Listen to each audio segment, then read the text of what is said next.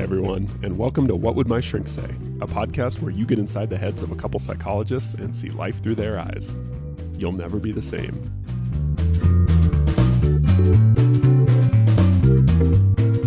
Oh, hey, Todd. Dr. Wignall, how are you today? I'm doing great. That's good to hear. Yep. That's good to hear. I um, borrowed some tricks from you, and, Oh, yeah? I, and I alluded to this uh, topic Mm, did in, you? A, in a previous podcast. I think um, Dr. Wignall's um, philosophy of stressor management and not stress management. Would you like to? oh, man. This is just one of my favorites. I can tell you're get really excited. I'm, so I'm a little uncomfortable at how excited you are right now to talk about this. But go ahead. Why don't you? so I, I can't remember what it was that we were talking about. Resilience, I think. Oh no no no! I, this is like Oh. when we first met, and you kind of laid this theory out, Oh, which was kind of interesting. Which, um, you basically described that you had a philosophy on, um, r- really managing your environment in a way, um, so that you could just avoid a lot of drama and needless frustration. Mm-hmm. I think that's even the way you, you talk to me about it is like eliminating um, friction or eliminating just small irritations. in life. Yeah, in life. Yeah.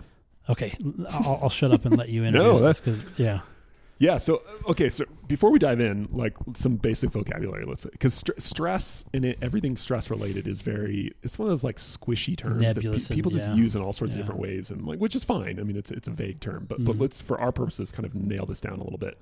So I think of um, there's a the most important distinction is between a stressor and a and stress. A stressor is the thing that causes stress mm-hmm. Right? So you are, I don't know, leave you you walk into you get your drink at Starbucks and your barista makes some sort of snarky comment about your shirt not looking nice or something, mm, right?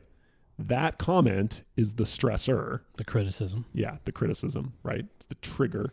Stress is your reaction. Mm-hmm. Okay.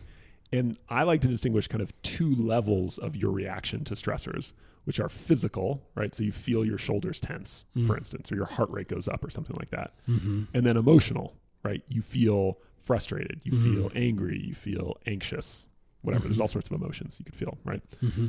So this is really key. There's like an input side and an output side. So a stressor is the thing that happens to you, right? Stress is your reaction to that thing. Mm-hmm. Right. Yeah. Does that make sense? Mm-hmm. So my idea on this is that is ba- you could basically sum up as saying stress management, which is what we always hear about. People always talk about stress management techniques, you know, breathing exercises, mindfulness, stress balls, you know, all this kind of stuff. Mm-hmm. Stress management is way overrated. I'm not saying it's not a thing and it Right, doesn't right, right, have its place. Mm-hmm. And we could talk more about that if you want. But I think what's much more important that people don't even think about because they're so fixated on stress management Mm-hmm. is stressor management. Managing the things in their life that continually lead to stress. Right. And I think what happens is people think, well, external circumstances not really under my control. I'm just going to focus on what I can control, which is like my own mindset and thinking and whatever, right? Mm-hmm. It's true you can't control everything in your environment certainly not other people completely right? You can to a high degree control yourself right? The way you Mhm. think about things the way you react to things. But more often than not there's a lot more in your life in your environment that you can control than you think or that you want to admit to yourself. Because trying to make significant changes to your life and your environment is really hard. Mm. Just telling myself I'm gonna have a more positive attitude next time someone criticizes me, or I'm gonna take three deep breaths whenever I start to feel frustrated. It's relatively easy. Like it's not that hard, right? So we're attracted to these things because Mhm. they're kind of simple, they're pretty easy, they sound nice, right? But cutting out a toxic relationship from your life, that's hard. That's Mhm. really hard. It's Mhm. complicated, it's emotionally difficult, it's just a lot to that. right. But I see so many people who are basically banging their head against the wall trying to manage their stress when really the problem is not their stress, it's this thing in their life that keeps causing stress in the first place. Right. And by constantly fixating on stress management, the you side of things, it's it's analogous to you've you keep getting like gunshot wounds and you're putting band-aids on them. And like that's fine. You can try and stop the bleeding, but if you got a bullet in your chest, like first of all, you need to do surgery and actually get the bullet out. Mm. Secondly, if possible, you should stop hanging out in places where you're getting shot at. right? That so in a nutshell, that is stressor management Mm-hmm, as opposed to stress. And again, just to reiterate, my point is not that stress management isn't a thing or that it's not that it's not important. Right. Right. But people are people procrastinate on stressor management by obsessing over stress management. Mm-hmm. What they really should be focusing a lot more of their time and energy on is managing the things in their life that habitually lead to stress Yeah. um, instead of pouring all your time and energy into y- your positive mantras or deep breathing exercises. Yeah. Yeah. All right, sorry. What, what do you what do you think about that? Reactions? Did I uh, critiques? Other than the the bullet hole metaphor, I don't think that worked real well. But um, but I- but I, I think uh, one of the great, a really good way to look at this is if if you can head further upstream and prevent having stressful reactions constantly, then then handle you know that that source. You know, like. in, in one example, that toxic relationship maybe where it's just really unhealthy, and and um, rather than trying to um, cope with that and, and, and deal with the, the day in day out kind of stress that that's causing in your life um, if you can sit down and really say wow this looks unhealthy and this doesn't look like it's going to change and this looks like i'm constantly trying to adjust to this n- you know you can help yourself out sometimes by saying geez maybe i eliminate that person from my life you know and and there's a cost there no doubt but it, it if you back up and look at that it may be worth it to you you might say wow you know in order to not feel like this or or in order to avoid these things maybe it is worth it to go ahead and manage this stressor rather than my constant um, distress Yes. that, that is a result and of that's that. that's basically how I would sum up my approach to problems with stress is that you should focus a lot less on coping with stress and a lot more on boundary setting on your stressors mm-hmm, in life, right? So, like a c- classic example that I hear a lot is people complaining about um, being overworked, right? They're burnt out, they're stressed out at work, they just have too much to do. They finally get something done. There's always more and more and more, right? And so they're they're looking for stress management techniques. They want they want to start, um, you know, a mindfulness practice because they think that's going to help lower their stress, or they want to um, have a more optimistic, positive mindset and change their self talk because they think that's gonna that gonna help. And I, I have nothing against mindfulness and positive self talk. Like, fine, th- like those things are great, but maybe that's not where the main problem. Like you said, it's probably the real problem is probably upstream of your reaction.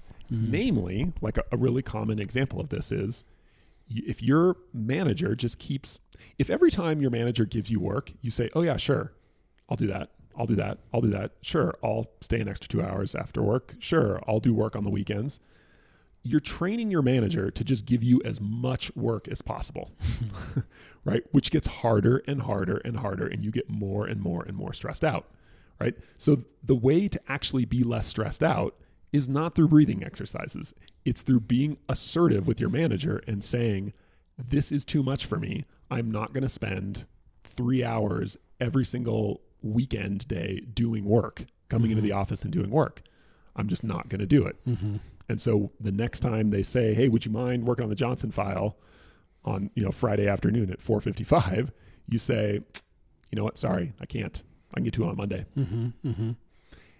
Now that's hard. That can be hard for some people, but that that's an example of managing your stressor, Mm-hmm. right? The fact that your manager is piling work on you, unnecessary or kind of excessive amounts of work, rather than stress management, which is taking breaks every 30 minutes for this like 4-hour burst of work you have to do on, you know, on Saturdays and like trying to relieve the stress when it's already there. Yeah, yeah. So really, I think it comes down to boundaries and assertiveness ninety percent of the time. Well, boundaries, assertiveness when you're talking about uh, in situations of people. But I, I, gotta say, one of the one of the greatest since you and I had that conversation, I walked away from it and I was like, oh, that's really interesting. And I think one of the things you had talked about is putting a lot of your um, irritating tasks kind of on autopilot with some kind of routine or some kind of um, um, I think it was a routine. So so a lot of my clients, I've, I've shared this with them. You know, they'll they'll say they've got a, a goal of going to the gym, let's say. Mm-hmm. Um, but man, they got home from work and they all they, they hadn't done their laundry, so the laundry's piled up. They don't have any gym clothes to wear, and so it's like oh, I'm just not going. Blah blah blah blah. Right. Um, or they're stressed out because they they forgot to pay their bills or or, or whatever it was, and they got to. And and so helping clients kind of set up even routines that um, take care of that kind of distress, right? Um, it's almost kind of like get your act together therapy in, in a way sometimes where it's like, um, man, there, there's a lot of stress you're, you're feeling because um, there's stressors in your life that are needless. They don't need to be there, right? Whether it's a toxic relationship or a really bad habit of procrastinating or whatever right. that is handling those those things can be way better than constantly trying to manage your distress downstream of those things. Yes, if I that makes that, any sense. That's a good way to put it. Is that people often, whether where you're talking about therapy and mental health, or just kind of self improvement, self help kind of stuff, a lot of people's default assumption that rarely gets challenged is if I want my life to be better, I need to improve myself. Mm-hmm. And what what I'm kind of trying to make the case for or remind people of is often the best way to improve yourself or feel better is to change your life, the way you go about actually living your life, mm-hmm, which goes back to sort of habits, routines, assertiveness, boundaries, boundaries, a lot, a stuff in things. the real world that yeah. you're actually doing differently. Well, and, and I think um, uh, to your point, um, you and I frequently have conversations where we talk about our, our clients kind of leaving our office and, and they kind of you know they, they return to their their their environment which is unhealthy in some way you know and it's really difficult sometimes um, to to focus on personal growth and some in, those things when you when you're in a just very unhealthy toxic kind of situation. And for whatever reason you're you're you're you're staying in that situation. And there may be lots of reasons for that. But to really understand that there are some things in your environment that you might have way more control over than you think and to have that ability to step away from it and say geez is there a way I can manage the stressor rather than constantly react to the yeah. the the the stress of this situation, um, that can be a really effective thing. Yep. Yeah. So I one of the ways I like as just like a practical thing people can do is they have this little exercise I run people through, which is you get a sheet of paper and you draw two columns, right? You label the left hand column stress, and the right hand column is stressors. Mm-hmm. Okay? So first, you just brainstorm all the stressful things that happen to you on a somewhat regular basis. Could be daily stressors, weekly stressors, whatever. Right. So it could be like, oh, you know, my mother always calls me and vents about how frustrating my dad is, or you know, my boss gives me too much work every Friday, and I always end up having work on the weekend. You know, whatever. Like and you and you want to for this side you want to focus more though on your reaction the stress i just get so frustrated every time my mom calls me and vents about my dad or i'm so exhausted from having to work you know basically seven days a week mm-hmm. um, so you really spend a good amount of time spend 20 30 minutes really trying to think through your days on a regular basis think through the major people in your life and the major activities you go through and all the the places where you end up getting really stressed mm-hmm.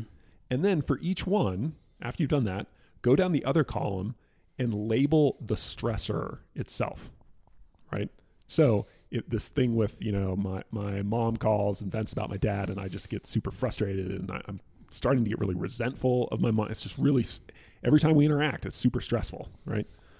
The stressor is the fact that I talk to my mom every single time she calls me, mm-hmm. right?